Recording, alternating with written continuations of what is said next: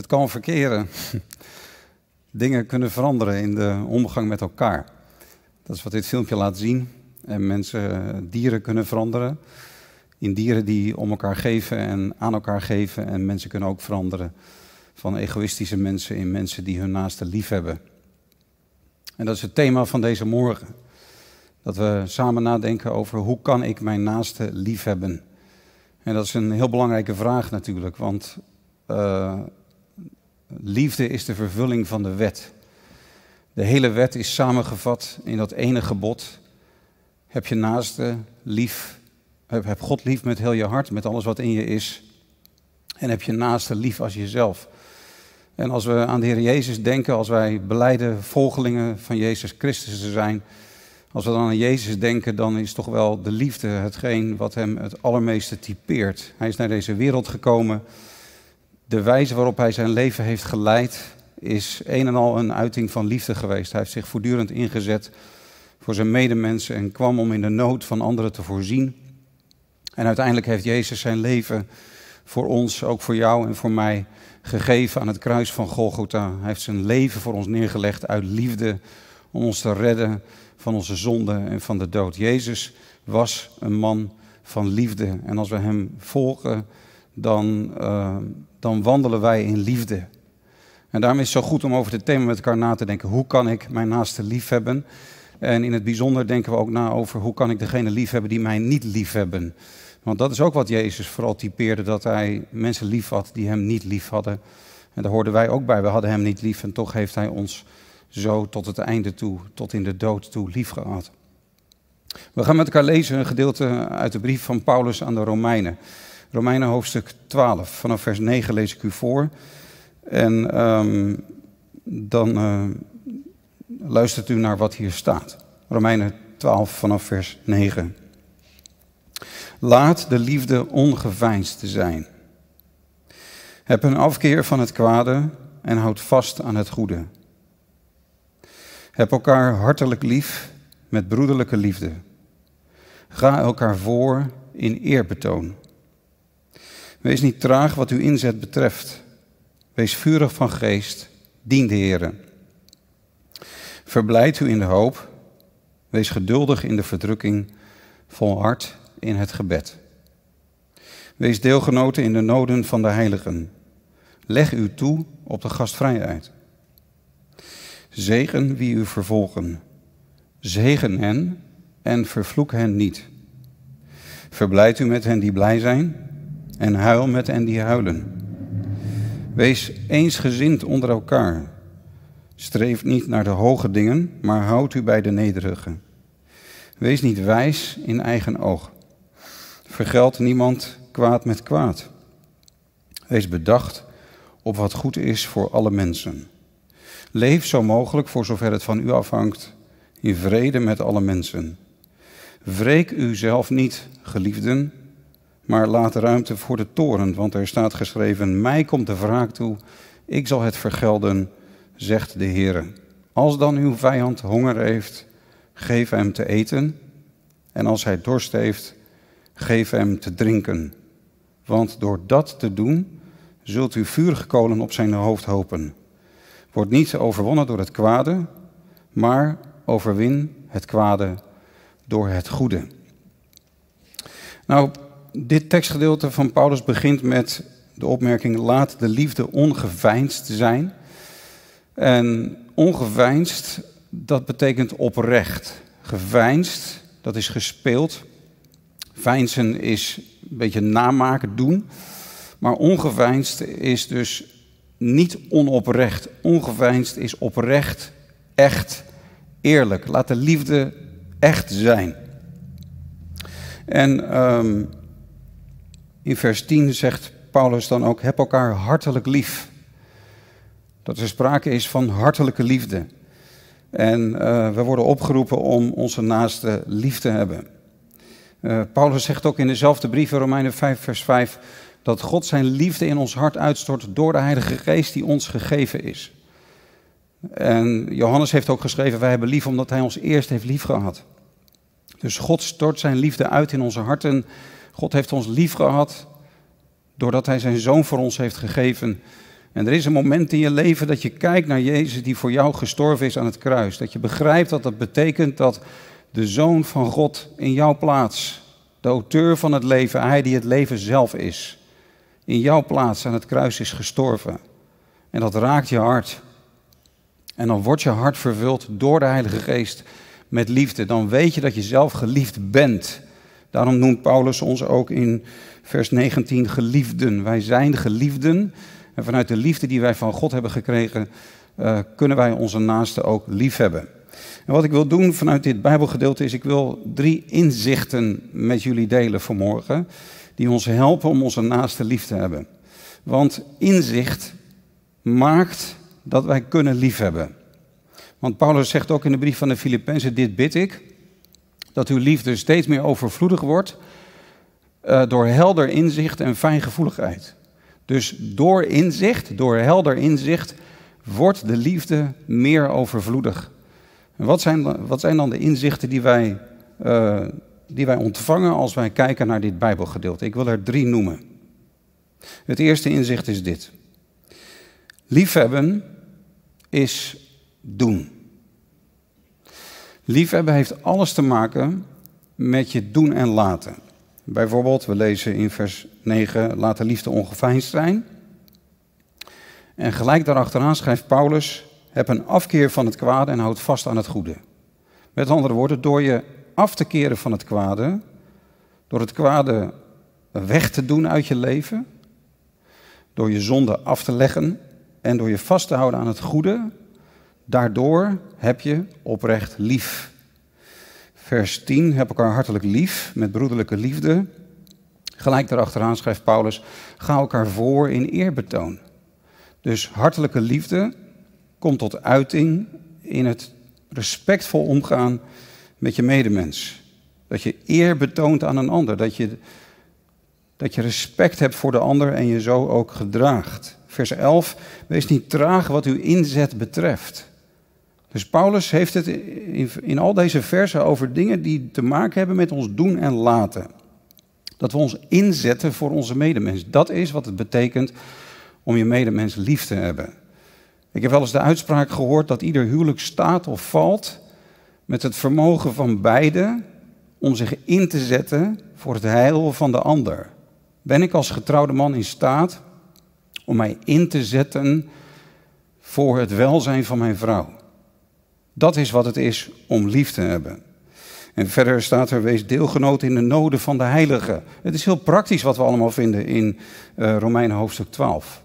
Er zijn andere mensen om je heen, broeders en zusters in de Heer, maar ook wie dan ook. En mensen hebben nood, mensen hebben bepaalde dingen die moeilijk zijn. En weet je, we, hebben, we zijn allemaal wel eens in nood. En, en zo kom je andere mensen tegen met bepaalde noden. En dan staat er, wees deelgenoot in de noden van de heiligen. Dus Deel in die nood en probeer in die nood van de ander te voorzien. Dat is wat het betekent om lief te hebben. En er wordt ook gesproken over gastvrijheid. Leg u toe op de gastvrijheid. En zo staan er nog meer aanwijzingen in dit gedeelte die allemaal te maken hebben met, met wat je doet. En dat is een belangrijk inzicht. Want vandaag de dag, als ik even inzoom op bijvoorbeeld de huwelijksrelatie, de relatie uh, tussen man en vrouw, dat, dat er vandaag de dag soms heel sentimenteel gedacht wordt over wat het betekent om van elkaar te houden. Misschien komt het door Hollywood, door de, de, de cultuur van de romantiek die in films vaak ook tot ons komt. En dat er heel veel, um, heel veel gedacht wordt van ja, liefde heeft te maken met, met je gevoelens vooral. En het heeft te maken met dat je een soort van verliefd bent op de ander. En dat, dat je gevoelens daar helemaal in meekomen. En soms als je elkaar in het begin leert kennen, dan, dan is dat ook zo. Dan kan je tot over je oren verliefd zijn. Maar je leert elkaar pas echt kennen als je wat langer met elkaar optrekt. En dan val je vaak van je roze wolk. En het probleem vandaag de dag is dat veel mensen, of dat het soms gebeurt dat mensen dan zeggen dat een man bijvoorbeeld zegt: Ik hou niet meer van haar. Of een vrouw zegt na verloop van jaren: Ik hou niet meer van hem. Maar daar moeten we over nadenken. Dat verraadt wel een beetje een bepaald beeld van wat het is om lief te hebben. Namelijk dat het vooral te maken heeft met die gevoelens. En dat het iets is wat, wat over je komt, wat, wat gebeurt in je leven, wat, wat als het ware je overvalt. Je kunt in liefde vallen, maar dat kan na een aantal jaren ook weer weg zijn. Maar als een man dan zegt, ik hou niet meer van haar, dan heeft hij het meer over zijn gevoelsleven dan over wat het werkelijk betekent om lief te hebben. Hij zou eigenlijk moeten zeggen, ik zal van haar blijven houden. Want het heeft niet vooral te maken met je gevoelens, maar het heeft te maken met je gedrag. Liefhebben is doen. Ook al zijn je gevoelens niet zoals in het begin, je kunt ervoor kiezen om je vrouw te blijven dienen. Je kunt ervoor kiezen om haar te helpen, om haar te bemoedigen, om je voor haar in te zetten, om naar haar te luisteren, om tijd met haar door te brengen, om met haar te communiceren. Je kunt dingen doen die met de liefde te maken hebben. En het wonderlijke is dat als je zo in de liefde blijft wandelen, hè, agape liefde is actie. Als je, als, je, als je zo lief hebt, dan komen die gevoelens vaak ook weer terug en worden ze in de loop van de jaren ook nog veel dieper. Iemand heeft wel eens tegen mij gezegd: Ik geloof niet meer dat je kunt beloven dat je van iemand zult blijven houden. Iemand zegt dat dat huwelijksformulier van ik beloof dat ik je zal liefhebben tot de dood ons scheidt, daar geloof ik niet meer in. Maar ook dat verraadt dat te sentimentele beeld van wat het is om lief te hebben. Je kunt inderdaad niet beloven dat je tot over je oren verliefd zult blijven. Maar je kunt wel beloven dat je in liefde zult blijven wandelen. Dat je gewoon lief zult blijven doen. Dat kun je beloven. En dat is je verantwoordelijkheid als getrouwde man. Dat is je verantwoordelijkheid als getrouwde vrouw. En ik heb uh, wel eens een film gezien van de Kendrick Brothers. In, um, in Amerika heb je die, die, uh, die broeders die uh, hele mooie films maken. en deze film heet Fireproof. En het gaat over een echtpaar die op punt van scheiden staan. Het is heel moeilijk geworden. Er zijn hele verkeerde dingen gebeurd en ze zijn heel erg uit elkaar gegroeid. En die man heeft zich ook heel egoïstisch gedragen. Maar dan wordt hij uitgedaagd door zijn eigen vader om vanaf een bepaald moment gewoon liefdevolle dingen voor zijn vrouw te gaan doen. Elke dag. Zijn vader daagt hem uit om 40 dagen lang. Elke dag iets bijzonders, liefdevols te doen, terwijl zijn hart niet meekomt. Terwijl hij het moeilijk heeft met de situatie, terwijl haar hart helemaal van hem vandaan is. Zij wil echt niet meer met hem verder, maar hij gaat gewoon dingen doen voor haar.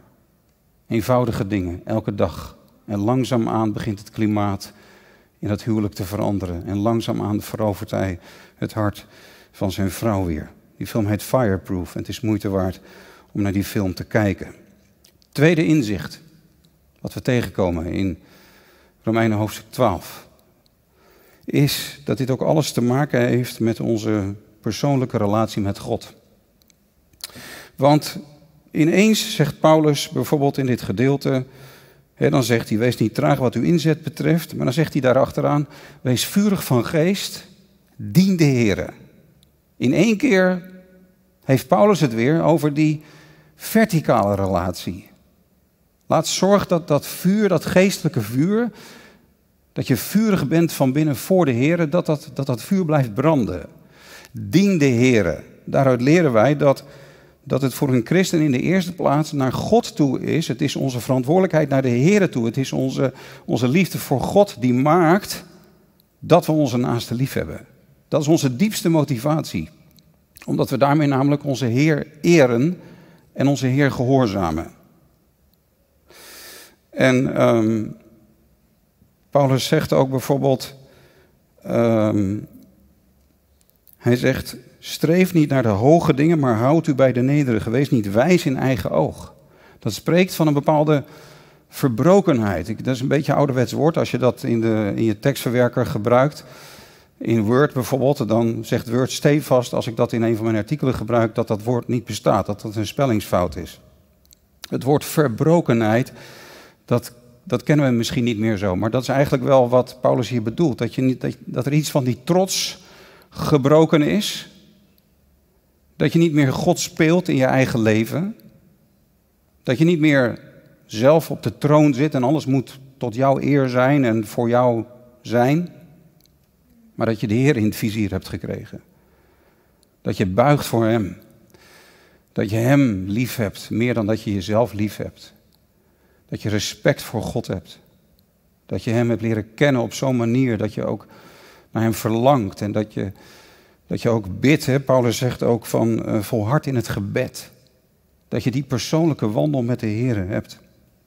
Ik geloof dat heel veel problemen in persoonlijke relaties, als het hebben over daar waar conflicten zijn, waar mensen uit elkaar groeien, waar mensen elkaar beginnen te haten, dat dat ook veel te maken heeft met trots. Want de mens is geneigd tot trots. Maar als wij, als wij staan voor het aangezicht van onze God, als wij de Heer in zijn liefde en zijn heiligheid leren kennen, als we begrijpen wat Jezus voor ons deed aan het kruis, dan komt er een bepaalde nederigheid, een bepaalde verbrokenheid. En dan hebben we niet meer zulke lange tenen en dan worden we niet meer zo snel beledigd. En dan kunnen we ook een beetje lijden in de relatie met anderen. Dan kunnen we ook lijden aan anderen. Want hoeveel heeft Jezus niet aan mij geleden? Jezus heeft aan mij geleden. Dan kan ik ook lijden aan anderen. En dat is allemaal vanuit die relatie met God. En daarom zou ik ook dit willen zeggen: dat als we nadenken over dit thema, dit ontzettende belangrijke thema van het liefhebben van onze naasten, laten we ervoor zorgen dat we vervuld blijven met de Heilige Geest. Word vervuld met de Geest. Want de werken van het vlees, hè, lees gelaten 5 nog maar eens een keertje, alles wat met het vlees te maken heeft, dat betekent dat er een einde komt aan onze liefde. Dan ga je in egoïsme en in hoogmoed leven en dan heb je niet echt lief. Maar als je vervuld bent met de geest en als je echt met de Heer Jezus wandelt, ja, dan is de vrucht van de geest is liefde en goedheid en vriendelijkheid en zachtmoedigheid en zelfbeheersing. En al die dingen die met de vrucht van de geest te maken hebben, hebben ook alles te maken met het liefhebben van je naaste. Dat is het tweede inzicht. Het heeft alles te maken met onze relatie met God. En het derde en laatste is dit. En dan kom ik wat dichter bij die vraag die ik ook stelde aan het begin. Hoe kan ik liefhebben wie mij niet liefhebben? En dat, lieve mensen, is misschien wel een van de grootste uitdagingen in het leven. Mensen hebben ons soms niet lief. Mensen doen soms kwaad. Mensen kunnen heel venijnig zijn. Mensen kunnen roddelen, kunnen leugens over je verkondigen. Mensen kunnen je bedriegen. Mensen kunnen je kwaad doen, kunnen fysiek geweld gebruiken. Mensen kunnen vervolgen. Er wordt gesproken over vervolgers in dit gedeelte. En ik hoef het u niet verder uit te leggen, u weet het wel. Deze wereld stroomt over met kwaad. En er is heel veel zonde, heel veel ongerechtigheid in deze wereld. Het hart van de mens is ziek, zegt de Bijbel. Het hart van de mens is, is op zichzelf gericht geraakt door de zondeval. En dat is het tegenovergestelde van je naaste liefhebben. En, en dan is de uitdaging, hoe kan ik mijn naaste liefhebben als mijzelf? En het derde inzicht wat ik met u wil delen is dat dat we mogen leren, en dat klinkt een beetje apart, misschien klinkt het een beetje, een beetje moeilijk als ik dit zo zeg, maar ik ga het uitleggen. We kunnen leren om ons proactief op te stellen en niet reactief. Reactief is, de ander doet kwaad, jij doet kwaad. De ander roddelt, jij gaat negatief over die ander spreken. Je bent bedrogen door iemand, je gaat haten, je gaat het betaald zetten. Of reactief kan ook zijn, de ander is vriendelijk en jij bent vriendelijk. De ander doet jou goed en jij doet goed. En dat is heel menselijk. Het is heel menselijk om kwaad met kwaad te vergelden en goed met goed te vergelden. Maar de uitdaging voor ons als volgelingen van Jezus is om niet zo reactief te leven. Want als je dat doet, dan stel je dus afhankelijk van de ander op. Jouw gedrag laat jij bepalen door het gedrag van de ander. Zoals de ander is, zo ga jij ook zijn. Maar je reageert en daarmee ben je niet zelfstandig. Je, je opereert niet zelfstandig. Maar je, bent, ja, je laat je eigenlijk leiden door de ander. En wat Romeinen 12 ons nou zo duidelijk leert, is dat wij, dat wij proactief mogen worden. En dat betekent dat hoe de ander zich ook gedraagt, dat wij zullen kiezen voor de weg van Jezus. En daarom zegt Paulus hier, en dit is wat Jezus natuurlijk helemaal heeft voorgeleefd. Paulus zegt, als anderen vervolgen, anderen doen uiterst kwaad, vervolging kan verschrikkelijk zijn. Broeders en zusters van ons over in bepaalde landen in de wereld worden afgrijzelijk vervolgd. En de, de, Paulus werd vervolgd en de vroege gemeente werd vervolgd. Maar dan zegt Paulus, degene die je vervolgen moet je niet gaan vervloeken, want dan, dan ben je reactief. Maar Zegen degene die je vervloeken. Vergeld niet kwaad met kwaad, maar doe goed aan degene die jou kwaad doen. Als je vijand honger heeft, geef hem te eten. Dat is onlogisch. Dat is absurd. Dat is ongekend in deze wereld. Maar je vijand heeft honger, je vijand heeft een nood. En uit liefde voor de Heer Jezus ga je je vijand dienen en hem eten geven. Je gaat hem te drinken geven als hij dorst heeft. Dat is heel apart. Maar daar zijn we toe geroepen. Maar het mooie is dat als we dat doen, dat negatieve visueuze cirkels doorbroken worden. Kijk, er kan een negatieve visueuze cirkel ontstaan. In het huwelijk, in het gezin, tussen ouders en kinderen, tussen broers en zussen, tussen collega's op het werk, zelfs in de gemeente van de Heer Jezus Christus. In allerlei relaties kan het zo zijn dat kwaad met kwaad vergolden wordt en de een doet naar en de ander doet naar en venijn, venijnig is de een en de ander die is venijnig en dan trek je elkaar naar beneden en dan wordt het steeds slechter. Het gaat van kwaad tot erger en dan wordt, krijgt het kwaad de overhand. Maar door ons proactief op te stellen, kunnen we zo'n negatieve visueuze cirkel doorbreken. Wat ons betreft kunnen wij een positieve bijdrage leveren aan een dergelijke moeilijke situatie. Door goed te doen. Dat is misschien tegen je gevoel in. Je gevoelens komen daar in het begin misschien helemaal niet in mee. Maar dat is nou juist die agape liefde van Jezus. Dat je notabene gaat bidden voor je vijand. Dat je hem of haar gaat zegenen. Dat je iets goeds voor hem of haar doet. En dan wordt die negatieve visueuze cirkel doorbroken. En dan word je niet overwonnen door het kwade, maar dan overwin je het kwade door het goede. Wauw. Dit is waardoor wij Jezus aan de wereld kunnen laten zien. Hieraan zullen alle weten dat wij discipelen van Jezus zijn. Als wij liefde hebben voor elkaar.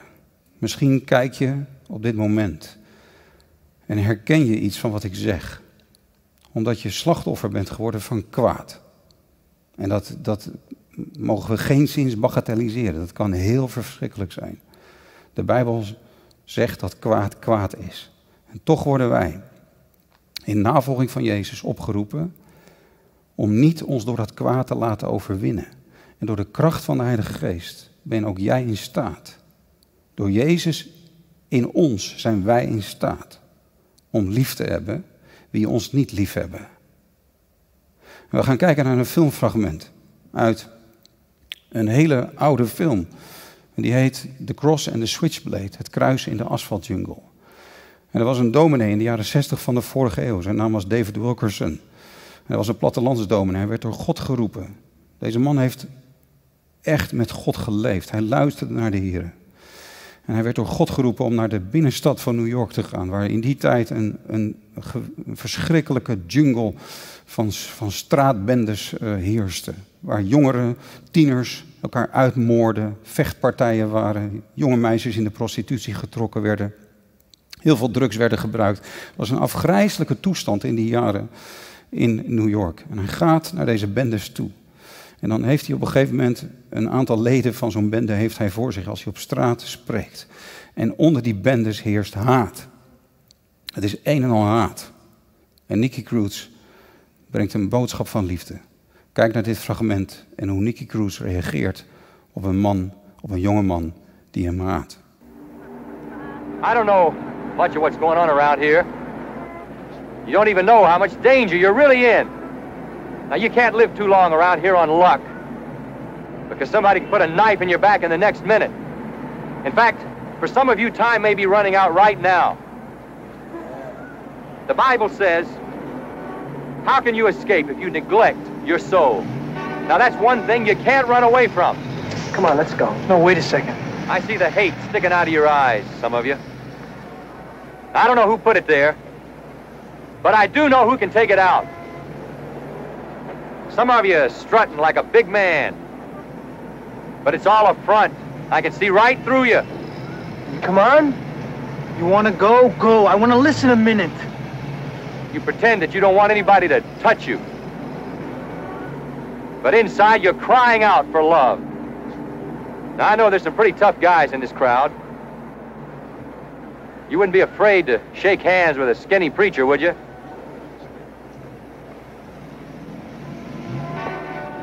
Will you, Big Cat?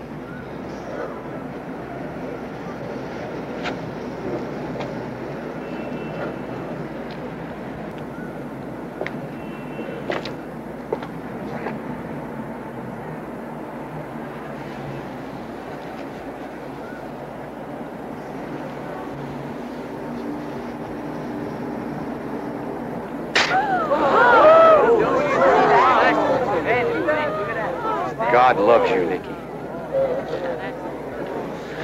You come near me, I'll kill you. Yeah, you can do that. You could cut me up into a thousand pieces and lay them in the street. And every piece will still love you.